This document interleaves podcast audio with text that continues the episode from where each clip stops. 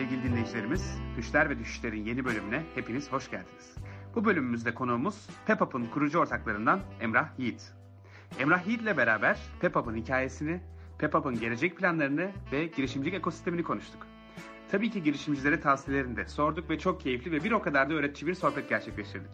Umarım bu bölümü beğenirsiniz. Lafı daha fazla uzatmadan yeni bölümümüz başlasın.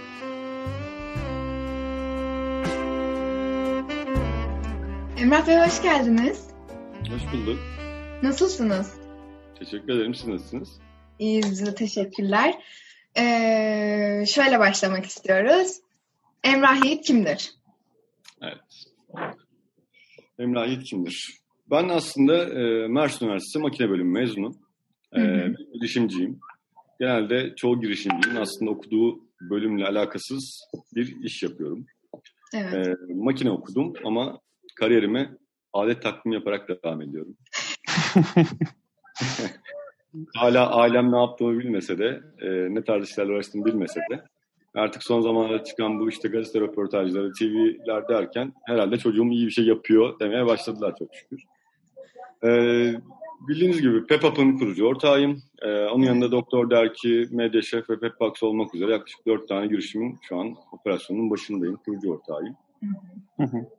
8 yıldır girişimcilik ile uğraşıyorum.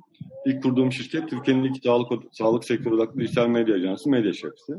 Medyaşef'te aslında tüm görevim e, sağlık sektörü profesyonellerine dijital pazarlama, e, işte SEO gibi aslında tüm e, internet reklamcılığının başındaydım. E, bu zamana kadar çok fazla hastane, doktor, klinikle e, işbirliği yaptım. E, bu işbirlikleri sayesinde de aslında sağlık sektöründe farklı dikeylerde e, yeni startuplar üretmeme sebep oldu. İşte bunlardan biri Doktor Derki, diğeri e, Pepup oldu. Hı hı. Dediğim gibi farklı dikeylerde farklı startuplar çıkarttım ve zaten hani birçoğunu da okumuşsunuzdur internetten. Çoğu da aslında başarıya e, ulaştı. Tabii bunların en popüleri artık e, Pepup. E, geçtiğimiz hafta Türkiye'nin en popüler sağlık uygulaması, hatta Türkiye'nin en popüler uygulaması oldu. E, şu an yaklaşık 3 milyona yakın bir e, indirme sayısı ve 2.4 milyonda kayıtlı kullanıcısı var.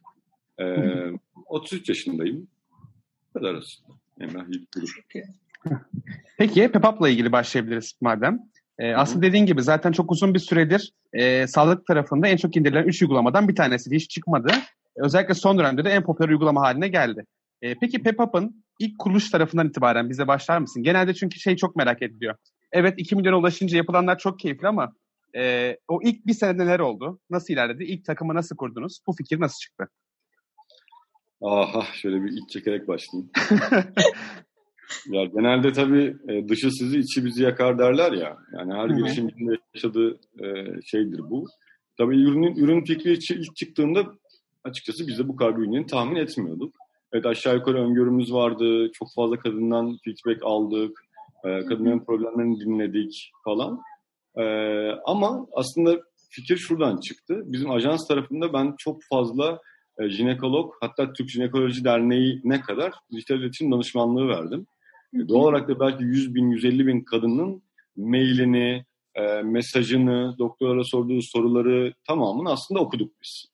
Böylece aslında kadınların adetlenmeyle yaşadığı problemlerini dinlemiş olduk.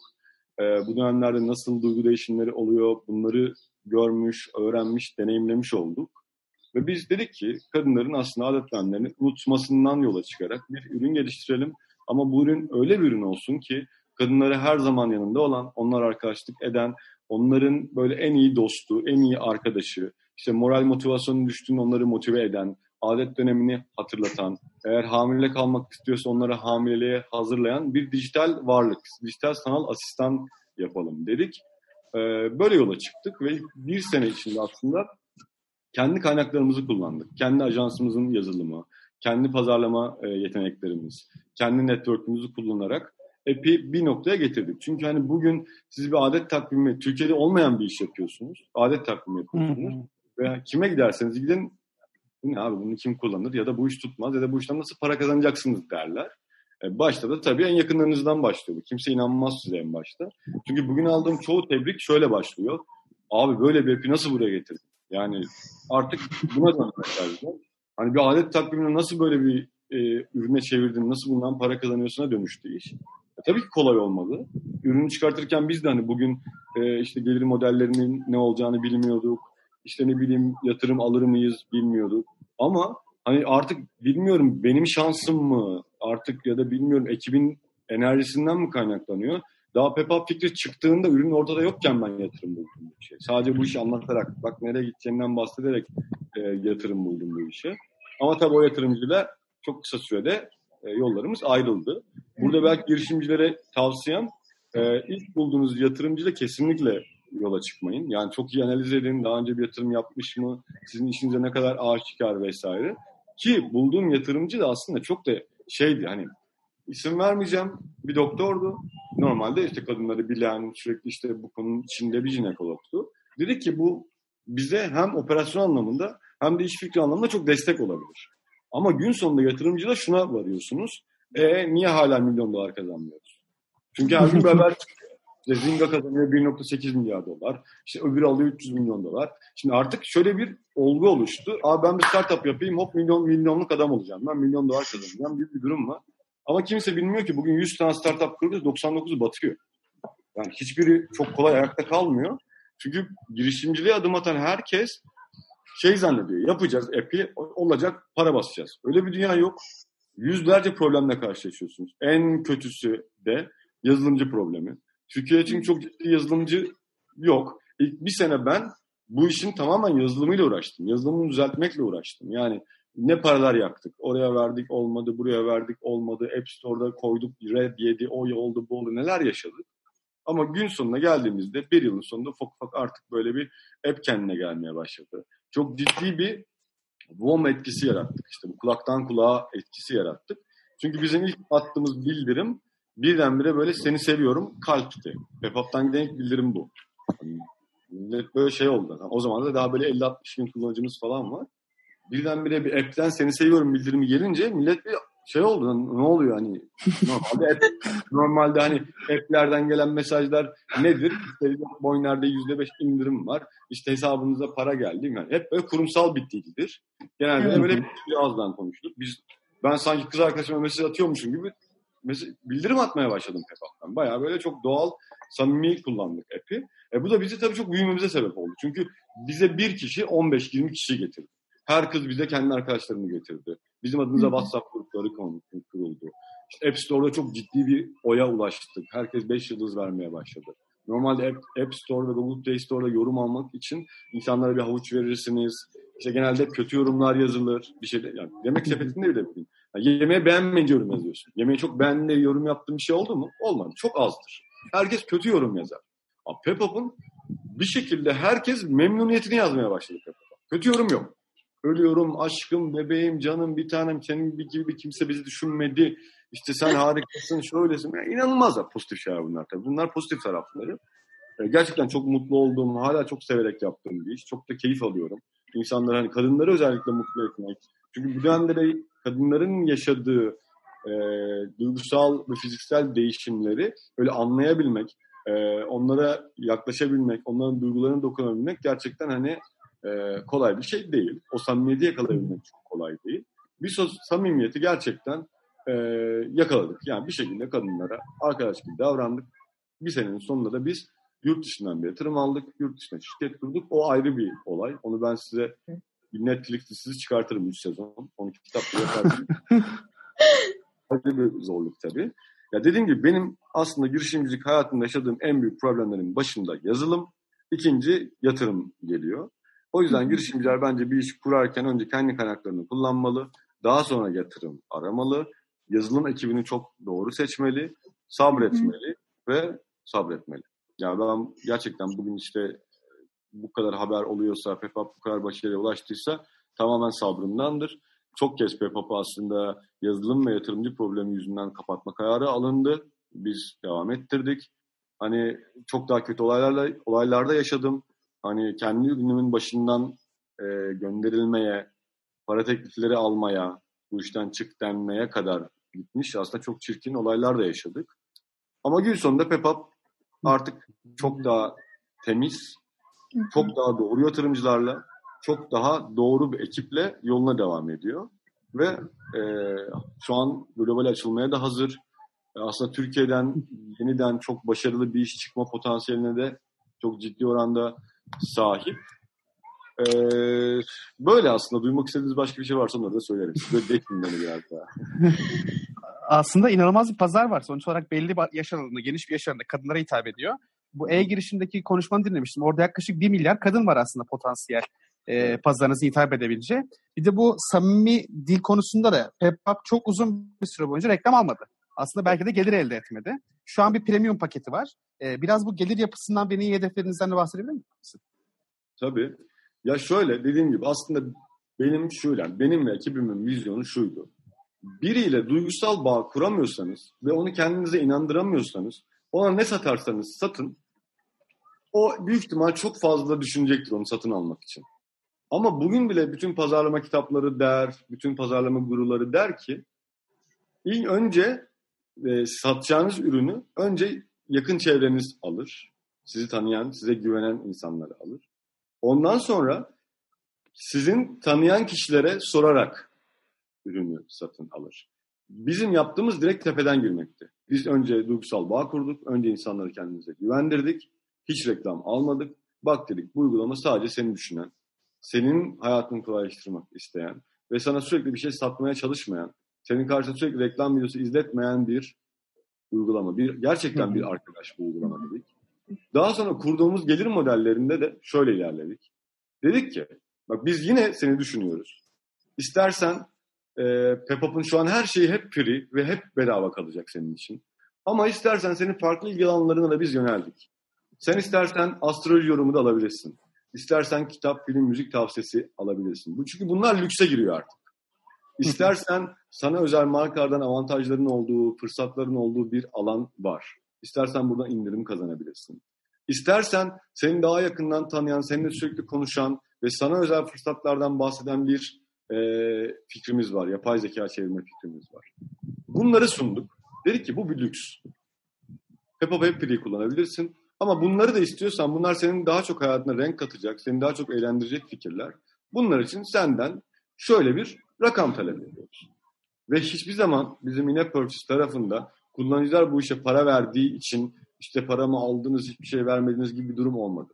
Çünkü kullanıcılar bize gerçekten güveniyorlar. O duygusal bağı sağlamışız. Onları tabiri caizse kazıklamaya çalışmıyoruz. O yüzden bu gelir modelimiz tuttu. Sana daha sonra dedik ki biz kadınları daha fazla nasıl mutlu ederiz? Biz bu işin bir de offline versiyonunu yapalım. Bir de Pep Box diye fikir çıktı ortaya. Dedik ki bir kadının ay içinde neye ihtiyacı var? İşte pet, onun dışında işte kozmetik ürünleri. Bir de biz bu kadını nasıl mutlu ederiz? Dedik ki içine bunu çikolata da koyalım. İçine bunu mektupta yazalım ona özel.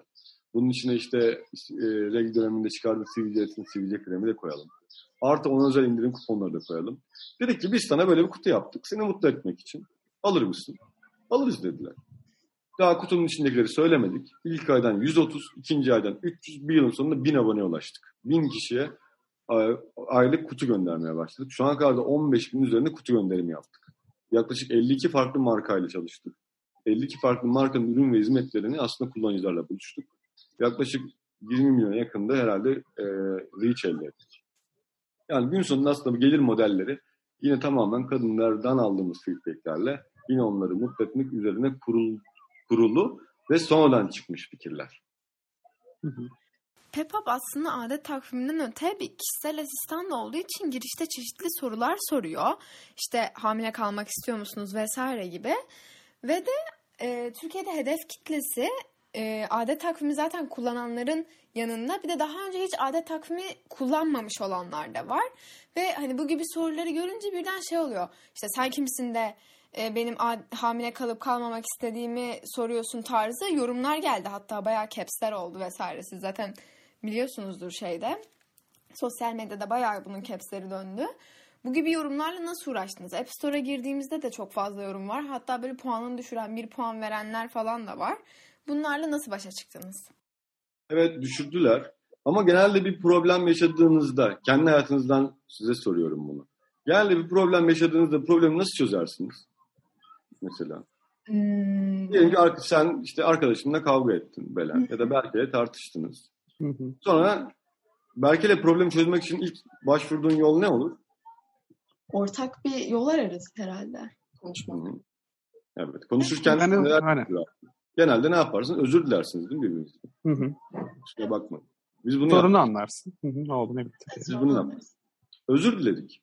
Özür dileriz. Yanlış bir push attık. Yanlış bir soru sorduk. Lütfen beni affet. Hı hı. Nasıl bir tepki verirsin buna? Direkt belki affedersin değil mi? Artık konuşmanın seyri değişir. İlk Burada adım ben olay- atıyorum gibi evet. Evet, tamamen dediğim gibi olay samimiyete dayalı.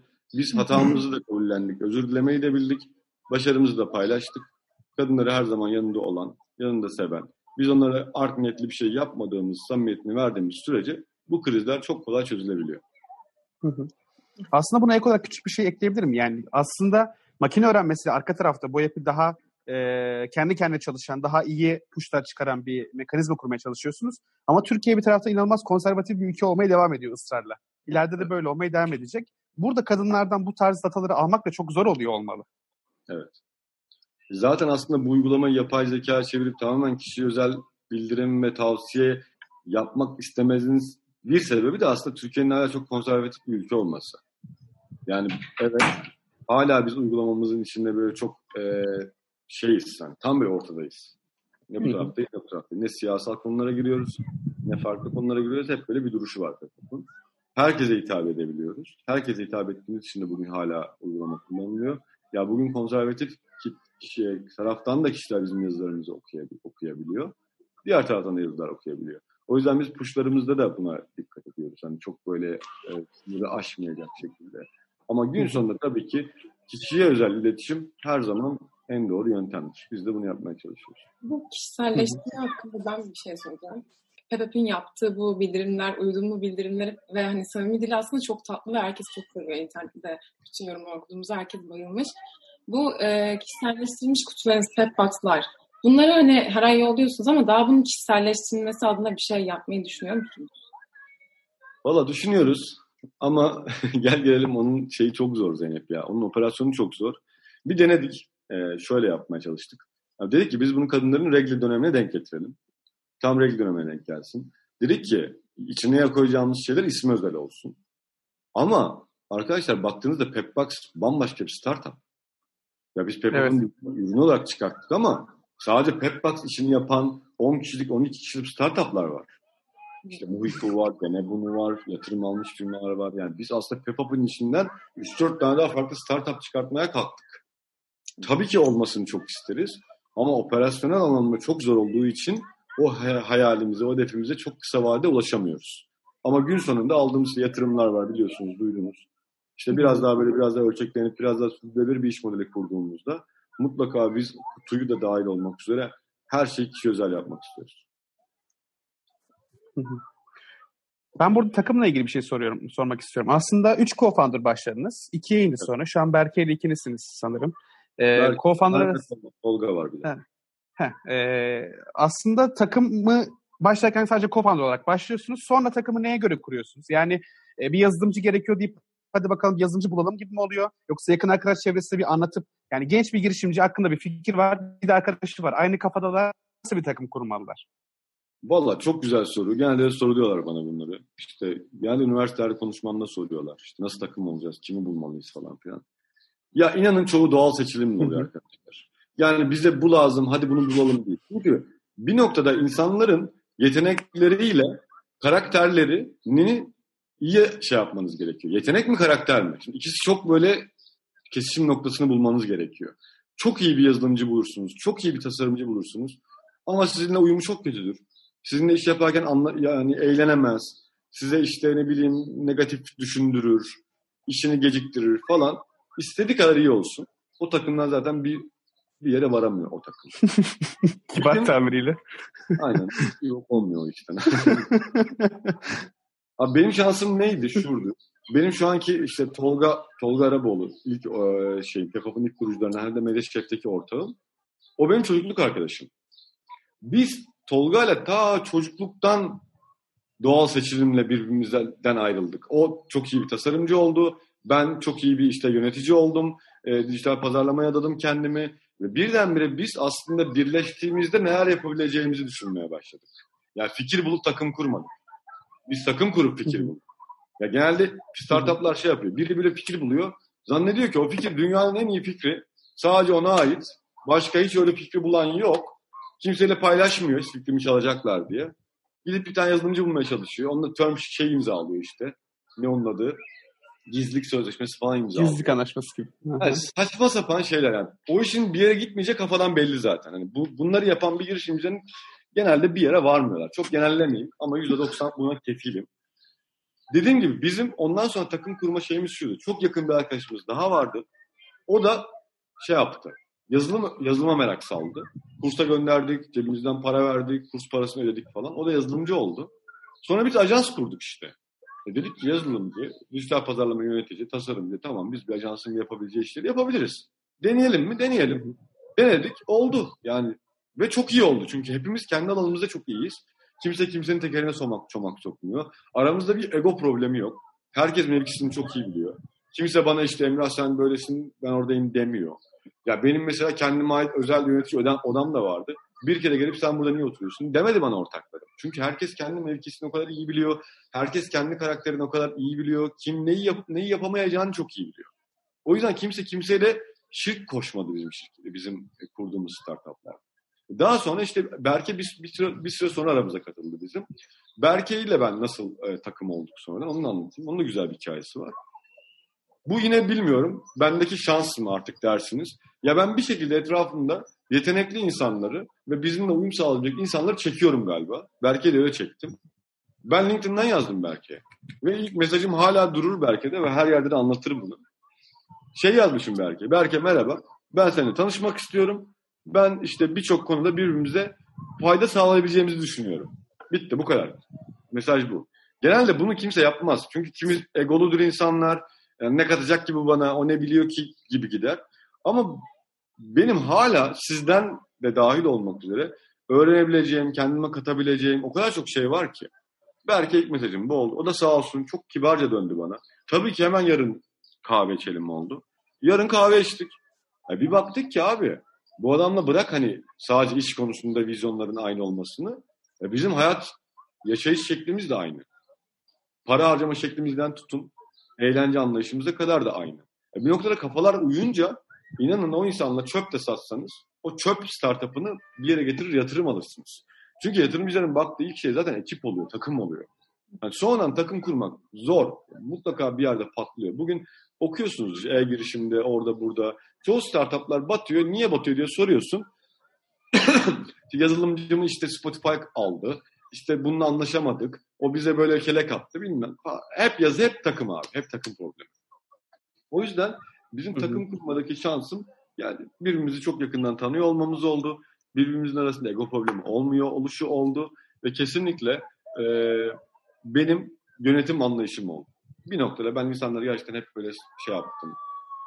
Onlara hep böyle bakın arkadaşlar bu işte birlikteyiz. Bassak da bassak, çıktık da çıktık. Ve hiç, gerçekten çok dibi gördüğümüz durumlar da oldu. Hiç para kazanamadığımız, çok kötü günlerimiz de oldu. Ama biz birbirimizi bırakmadık. Çünkü biliyoruz ki biz bir yere geldiğimizde herhangi bir işi bir şekilde bir yerlere getirebiliyoruz.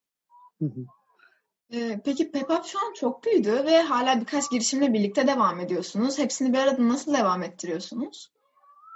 Ya arkadaşlar zaman çok ya. Kimsenin ben böyle bir, bir işle getirebileceğimizi düşünmüyorum. Yani bizim zamanımızda çok, aklımızda çok, ne bileyim yeteneklerimiz de sınırlı değil. Yani bir insanın gidebileceği nokta yok arkadaşlar. Yani dibine kadar gidin. Bin tane iş de yapabilirsiniz. Size bağlı bu. Ya illa bir işe fokus olayım, o işte çok iyi olayım diye bir dünya yok ki. İlla ki bir, bir başka hobileriniz de oluyor. Ben aynı zamanda dans da ediyorum. Dansına vakit ayırıyorum. Enstrüman da çalıyorum. Ona da vaktim var. Dün tatilden geldim, tatile gidebiliyorum. E, hala da işlerimi yapabiliyorum. Ya bunda ay zamanım yok, ay iş yetişmiyor. Onu yaparken bunu yapacağım, bunu kabul etmiyorum. Olay tamamen motivasyon. Bir işi severek yapıyorsanız, ben Pepop'u çok seviyorum. Doktor Erk'i de çok seviyorum. Hala ajansı da çok seviyorum. Ama gün sonunda o işleri sevdiğim için zamanım yetebiliyor. Sevmediğiniz, motivasyonunuz olmadığı bir iş yapamazsınız. O zaman işte bahaneler başlıyor. Genelde bahane dinlediğiniz için bana bu soruyu soruyorsunuz şu an. Nasıl yapıyorsunuz dört tane işi? Yani sevdiğim için yapıyorum. Sevdiğiniz işi bulduğunuz gün ve kendinizi gerçekten keşfettiğiniz gün her şeyi yapabilirsiniz. Aynı anda beş şirket yönetirsiniz. Ben şey söyleyecektim. Buna göre bir şey sındır ya. İşte girişimciler neden girişimci olmak istiyorsun? Çünkü işte kurumsal şirkette 8-5 çalışmak istemiyor. Ee, Abi çok kritik şey. Aynen öyle. Ben bir de Öyle şeyi bir- merak ediyorum. Yet- Kurumsal şirket daha rahat ki abi. Sabah 8'de giriyorsun 5'te çıkıyorsun. Oh kafa Tabii canım rahat. bitti gitti. Ha, Kapat bilgisayarı haftada bir gittin. Yok ay sonu maaşın yatıyor. Girişimcilik öyle değil ki ya. Ben sürekli bir şey düşünüyorum. Gece rüyamda bir şey düşünüyorum. Duşta bir şey düşünüyorum. Yani sürekli insan problemi çıkıyor. İnsanları bir yere getirmeye çalışıyorum. Onların problemlerini çözmeye çalışıyorum. Bir yerden şirket finansallarına bakmak zorundayım. Bir yerden e, tekrar ise yatırımcı bulmak zorundayım. Sunum hazırlamak zorundayım. Konuşmak zorundayım. 7-24 çalışıyorum ben. Yani illa bir, bir şeyi kaldırmak, bir yeri bir yerden bir yere götürmek değil ki çalışmak. En çok burası yoruluyor. En çok orası yoruluyor. Evet. Diğer tarafta bir sorumluluğun olmuyor zaten. Bir sürü binlerce kişinin çalıştığı bir şirket. Herkes birbirine atıyor. Peki aslında yatırım tarafını biraz konuştuk ama ya, hep böyle girişim bir yatırım alınca o harikadır. E, girişim büyüyor şeklinde bakıyoruz dışarıdan ama aslında bir girişimin yatırım alması neden önemli? Ve alınan yatırım nasıl kullanılıyor? Ex, yani birden expand mi oluyorsunuz? Nasıl kullanıyorsunuz onu merak ediyorum. Ya bir girişimin yatırım alması var ya her şeyin başlangıcı arkadaşlar. Asıl girişimcilik o zaman başlıyor. Yani bu zamana kadar yaptığınız her şey aslında artık böyle yatırım aldıktan sonra anlam kazanmaya başlıyor.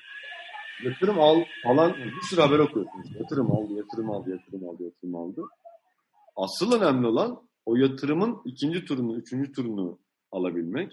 Gün sonunda da o işten exit edebilmek, satabilmek o işi. Ama yatırım almış çoğu şirket şey değil, başarıya ulaşmış demek değil. Bugün gidin bir tane venture kapitalden birini bulun. Onlar da aynı böyle benimle yaptığınız gibi konuşun, anlatsın size. 100 tane yatırım yaparlar. Sadece birinden medet umarlar. Bir gün bir tanesi çok büyüyecek. Biz o işten çok büyük exit'la para kazanacağız derler. Ve diğer bütün paraları yakarlar. Yani yatırım almak gerçekten benim için de, benim ekibimde, tüm girişimciler için her şeyin başlangıcı. Yatırımla beraber mutlaka yepyeni stratejiler, yepyeni planlar, yepyeni hedefler koymanız gerekiyor. Büyümeyi yönetmeniz gerekiyor. Çünkü yatırım aldığınızda otomatikman 1x harcıyorsanız 10x olmuş oluyor. 1x elemanınız varsa 3x elemanınız olmuş oluyor. Sorumluluğunuz artıyor. Kendinizi daha fazla geliştirmek zorunda kalıyorsunuz. Bir şeylere zorunda kalmak da güzel. Artık kendinizi daha fazla keşfetmeye başlıyorsunuz. Ulan ben iyi bir girişimci miyim acaba? Asıl o zaman serüven başlıyor. Yatırım bulmak kolay. Gerçekten çok. Ben zor olduğunu düşünmüyorum. Ama yatırımcı bulmak çok zor. Yatırımcı bulmak, gerçekten iyi bir yatırımcı bulmak çok zor. Ben evet çok değişik değişik yerden yatırım aldım. Ee, Angel Invest şeyden, melek yatırım ağlarından da aldım. Ee, işte yurt dışından da aldım. Bireysel kişilerden de aldım. Direkt bireysel melek yatırımcıdan da aldım. Hepsini biliyorum. Hepsiyle bir zaman geçirdim. Hepsiyle böyle sorunlar yaşadım. Güzel günlerde yaşadım. Ama bugün şu an aldığım yatırımcılar benim artık tüm tecrübelerime dayanarak aldığım en doğru yatırımcılar. Biri Erdem Yurdanur, diğeri Bensu Soral. Biri Hı hı. e, stratejik bir hamleydi. Diğeri tamamen gelecek ve vizyon hamlesiydi. Erdem Yurdanur dediğiniz kişi hem yatırımcı hem girişimci hem çok iyi exit olan hem çok iyi execution bilen e, gerçekten çok donanımlı müthiş bir adam. Karakter olarak da çok bu arada sevdiğim, saydığım, takip ettiğim bir adam. Bensu Soral da bizim strateji anlamımızda hem bizim PR'ımızı hem bizim işte adımızı, sanımızı e, aslında daha yükseltecek stratejik bir hamleydi. Ve Ben Soral da aslında ilk defa bize yatırım yaparak yatırımcılığa adım atmış oldu. Bize güvendi, ekibe güvendi. Ama dediğim gibi bugün yatırım almaktan ziyade yatırımcı almak, yatırımcı bulmak bir girişimcinin bence e, ilk hedeflerinin arasında olmalı. Çünkü genelde böyle iyi bir iş fikrimiz olur. Bir istemem ben size yatırım yapmak istiyorum der. Girişimci şey zanneder. O para para biri para verecektir demek ki iyi bir iş yaptım. Yok abi atlamayın üstüne yani para bulmak kolay. Benim hatta kişisel tavsiyem önce yakınlarınızdan, kendi kaynaklarınızdan bulun bunu. Annenizden babanızdan isteyin ya. Anne ben bir iş kuracağım para ver bana. Onu kullanın. Önce ailenize karşı bu sorumluluğu yerinize getirebiliyor musunuz? Onu bir ölçün için. Çünkü inanın aileniz bile size o parayı verse size hesap soracaktır. Emin olun buna. Ne yaptın o parayı diyecektir. Babanız ulan verdik o parayı ne yaptın çarçur ettin diyecektir belki sana. Git babandan iste bakayım. Düşün işte babanın Heh, diyorum ki sana bak babanın yaptığının üzerine 100x koy. Aha yatırımcılarla yaşayacağın şeyler.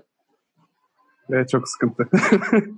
Aynen öyle. Peki sen yatırım yapıyor olsan kime yatırım yaparsın? Yani bir girişimci. Mesela e, bu e, Galata Business Angels'tan birine sormuşlardı. O şey demişti. Altında çalışacağım insana yatırım yapar. Hmm. Senin için yatırım yapacağın bir girişim olsa mesela ne ararsın o girişimde? Bir kere tak, yani takım ararım. Mutlaka takımdaki kişiler kişilere bakarım. Kafamın uyuşacağı, iyi anlaşabileceğim, e, birlikte sinerji yaratabileceğim startuplara yatırım yapmak isterdim. Ki gün sonunda nihai amacım zaten yatırımcı olmak mutlaka. Çünkü ben gün sonunda bu kazandığım tecrübelerin, yaptığım, geçtiğim yolların bir noktada böyle birilerine aktarılması, paylaşılması gerektiğini düşünüyorum. Hem ülke adına, hem e, girişimciler adına, hem ekosistem adına. Çünkü ben çok destek aldım arkadaşlar. Yani ben e, hala her yerde adını söylediğim Türkiye İş Bankası'nın World Cup programı mesela. Ben World Cup'ta herkesten o kadar karşılıksız mentorluk, destek, ilgi, alaka gördüm ki. Yani gün sonunda bunları geri vermek isterim. Bu give back bizde çok önemli. İşte orada Ömer abi var, Emre abi var, Emre abi var.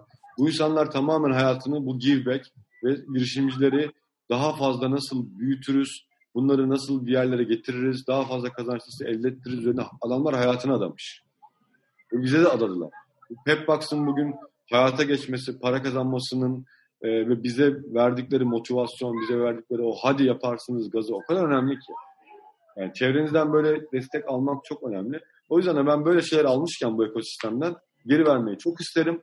E, gün sonunda hedefim yine bu World Cup ve benzeri işte hızlandırma programlarını. Bu arada sadece World Cup değil, iCube, FarmUp gibi birkaç daha ben ilk programdan mezun oldum. Onlardan da çok ciddi e, feedbackler ve eğitimler aldım. Gün sonunda bunlardan birinde yine mentor olmak, oradaki girişimcilere bunları geri vermek ve orada tanıştığım biriyle güvendiğim, vizyonuna inandığım, heyecanına inandığım, motivasyona inandığım biriyle ne iş yaptığı fark etmez. Ne iş yaptığı hiç fark etmez. Yani bugün bana hala bir sürü şeyden geliyor aslında. Abi şöyle bir iş yapacağız tutar mı? Böyle bir iş yapacağız tutar mı? Tutar. Ama sen tutturursan tutar.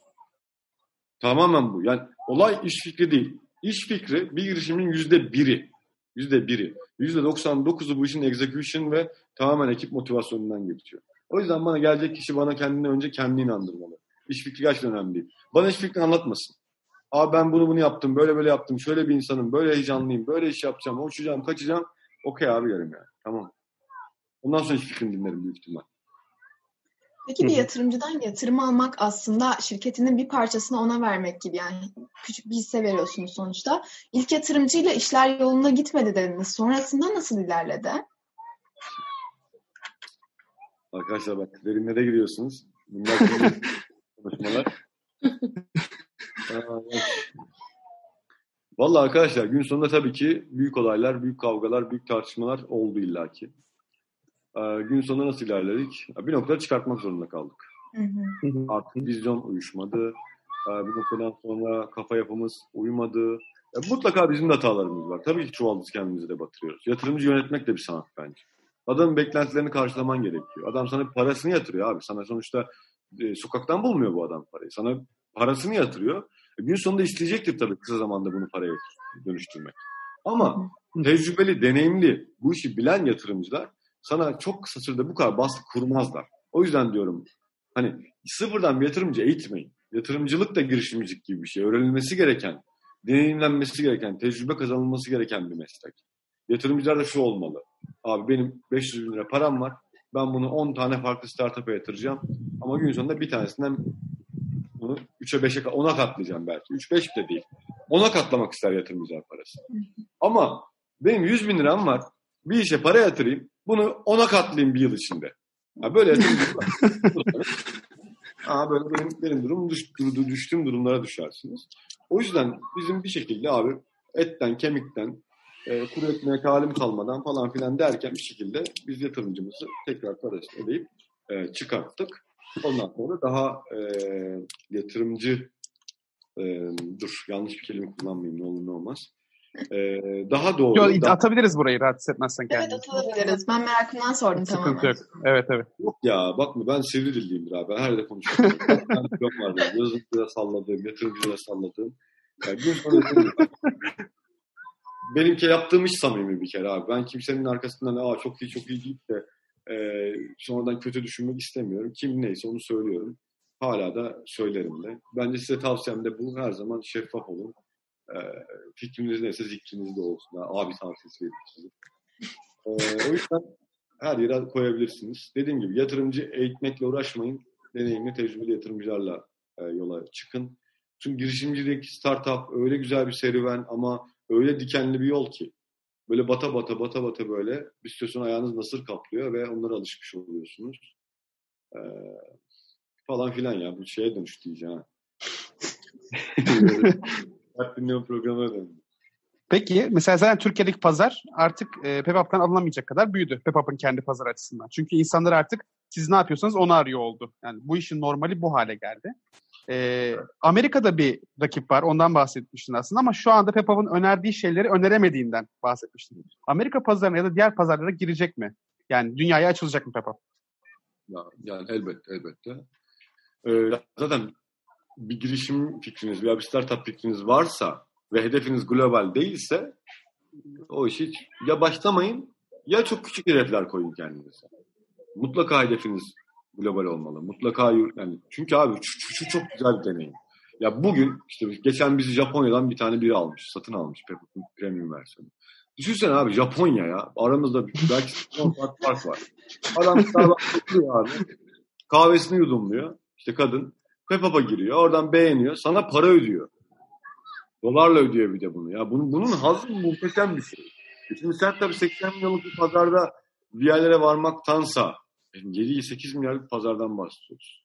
Bunu hedeflemeniz gerekiyor. Bugün hani bu unicornlara, işte Peak Games'e, işte ne bileyim Meditopya'ya 60 milyon dolar değerine yatırım. Bunlara özeniyorsak eğer mutlaka global vizyonlu olmak zorunda hepimizde, tüm girişimcilerde. Bugün 60 milyon değerlemeyle, bugün 1.8 milyar dolar değerlemeyle yatırım almak sizi yani globalde iş yapmıyorsanız, globalden para kazanmıyorsanız mümkün değil. Yani %99 mümkün değil. Yine çok kesin konuşmayayım, mümkün değil. O yüzden mutlaka hedefiniz hep global olmalı.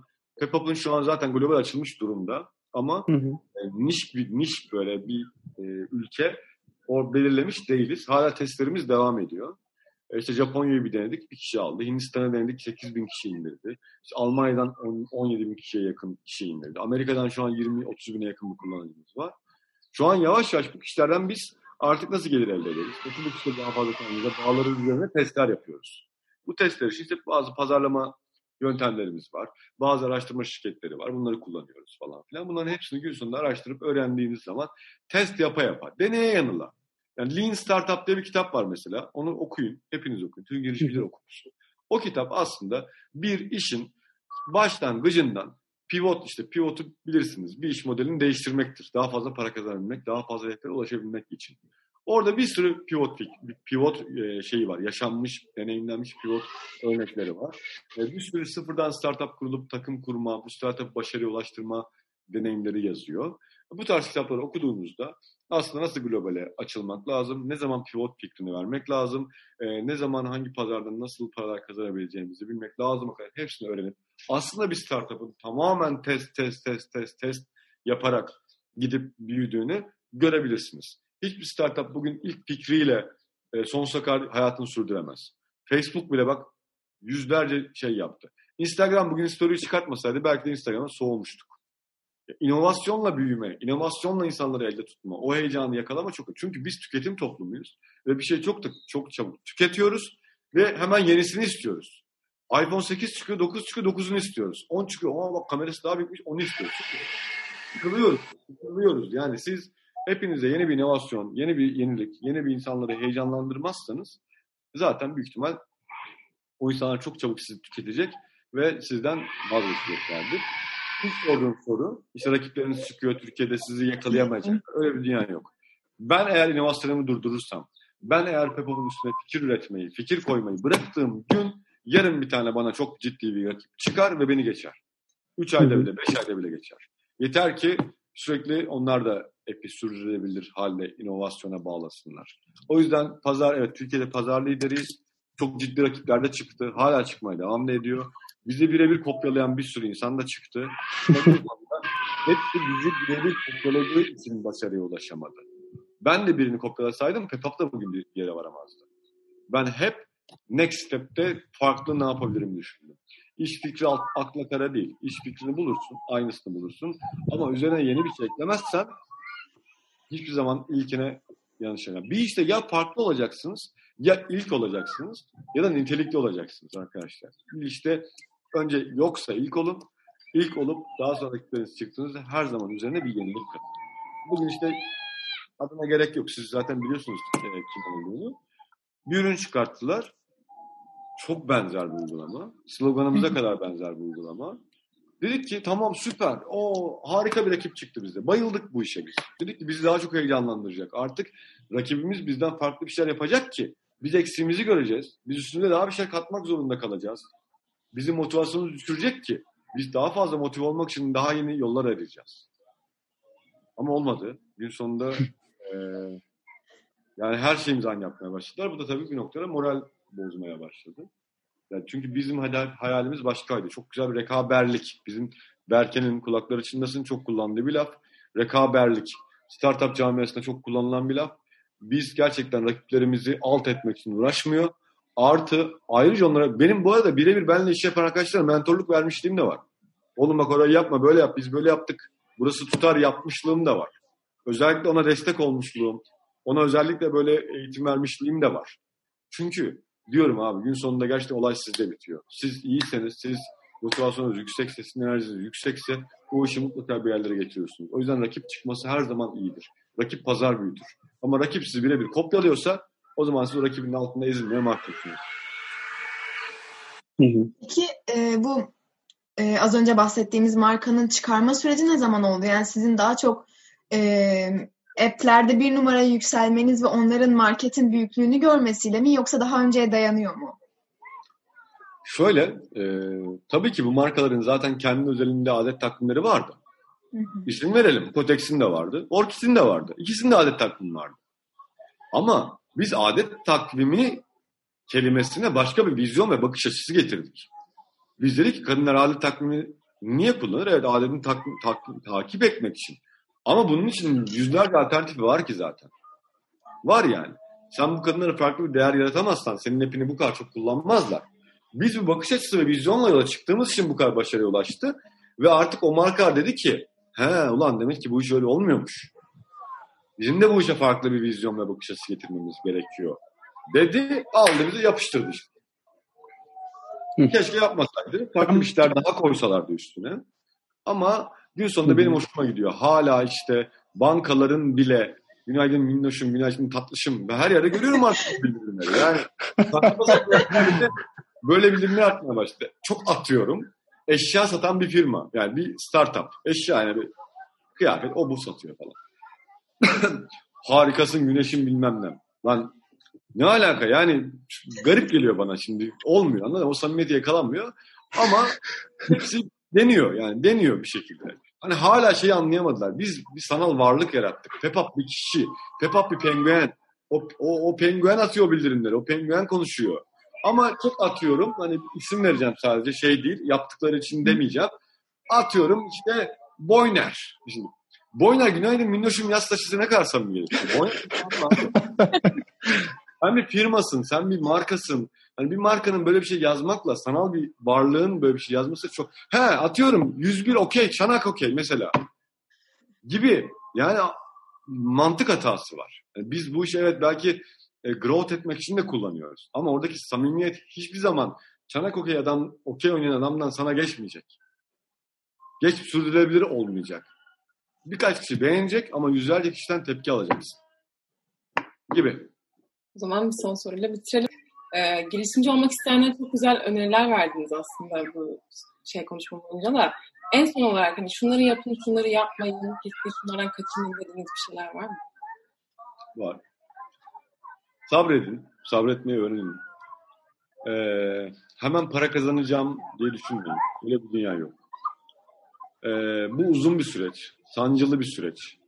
Kendi farkındalığınıza varın öncelikle. Streste nasıl davranıyor? Strese gelebiliyor musunuz? Bir kere onu bir... Çünkü bu şey değil abi. İnsan kendini bilir değil mi? Yani atıyorum. Kimisi mesela yönetmeyi sevmez. Kimisi halı saha maçı düzenlenir. Kimisi onu organize etmez. Kimisi defansa geçer, kimisi forvete geçer. Kendi farkındalığınıza varın. Siz defans oyuncusu musunuz? Forvet oyuncusu musunuz? Halı saha maçlarını siz mi organize ediyorsunuz? Başkası mı organize ediyor? Tatil planlarını siz mi yapıyorsunuz? başkası sizin adınıza mı yapıyor? Yani siz yönetici misiniz, yönetilen? Önce bunların ayrımını kendi farkındalığınıza var. Ondan sonra bu yola çıkın. Yöneticiyseniz yönetici kıvamında kendinizi geliştirin. Bununla ilgili kitaplar okuyun. Bununla ilgili eğitimler alın. Çok iyi bir yönetilen de olabilirsiniz. Steve Wozniak da Steve Jobs örneğidir. Olay Steve Wozniak'tır. Ama marka yüzü hikaye anlatıcı Steve Jobs'tur. Onun fikirleri onun yönetimidir. Ama ürünü çıkaran, ürünün yazılımını yapan kişi Steve Wozniak'tır. Kendi farkındalığınıza varın. Aynı farkındalığı olan başka bir kişiyle takım olun ve kendi mevkinizde oynayın. Kendi mevkinizde en iyisi olun. O zaman başarı hiçbir zaman kaçınılmaz oluyor arkadaşlar. Çok teşekkür, Çok teşekkür ederim. Çok keyifli sohbet oldu gerçekten. Ben teşekkür ederim. Zaman için çok teşekkür ederiz. Çok çok iyi oldu. Toplantıdan kaçırıp bir de burada bir saat biz kilitledik ama inanılmaz keyifli oldu bizim için. Ben de keyif alıyorum artık. Dediğim gibi ya ben ben her zaman bu give back mekanizmasına çok böyle saygı duyuyorum. O yüzden de gene gelen bu teklifleri çok hızlı böyle şey yapıyorum. Değerlendiriyorum, hemen dönüyorum. Ben sizi tebrik ederim bu arada. Gönülden de teşekkür ederim. Çünkü sizin gibi böyle işte gençlerin işte podcast kanalları, YouTube kanalları kurup ekosistemi tekrar heyecanını ayakta tutması, girişimcileri birbirine bağlaması, işte tecrübeleri bir yerden bir yere aktarması muazzam bir olay. Devam edin. Siz de bir girişimcisiniz. Bu da bir girişim çünkü. Yürekten tebrik ediyorum. Yolunuz çok açık. Devam edin ve bu motivasyonunuzu kaybetmeyin. Çok teşekkür ederim. Gaza, gaza aldık. Teşekkür Gaza ederiz. Yönetiniz de süper bu arada. Bayıldım. Çok teşekkür ederim tekrar. Çok, Çok teşekkür teşekkürler. ederim. Görüşmek, üzere. Görüşmek üzere. Size bakın. Hoşçakalın.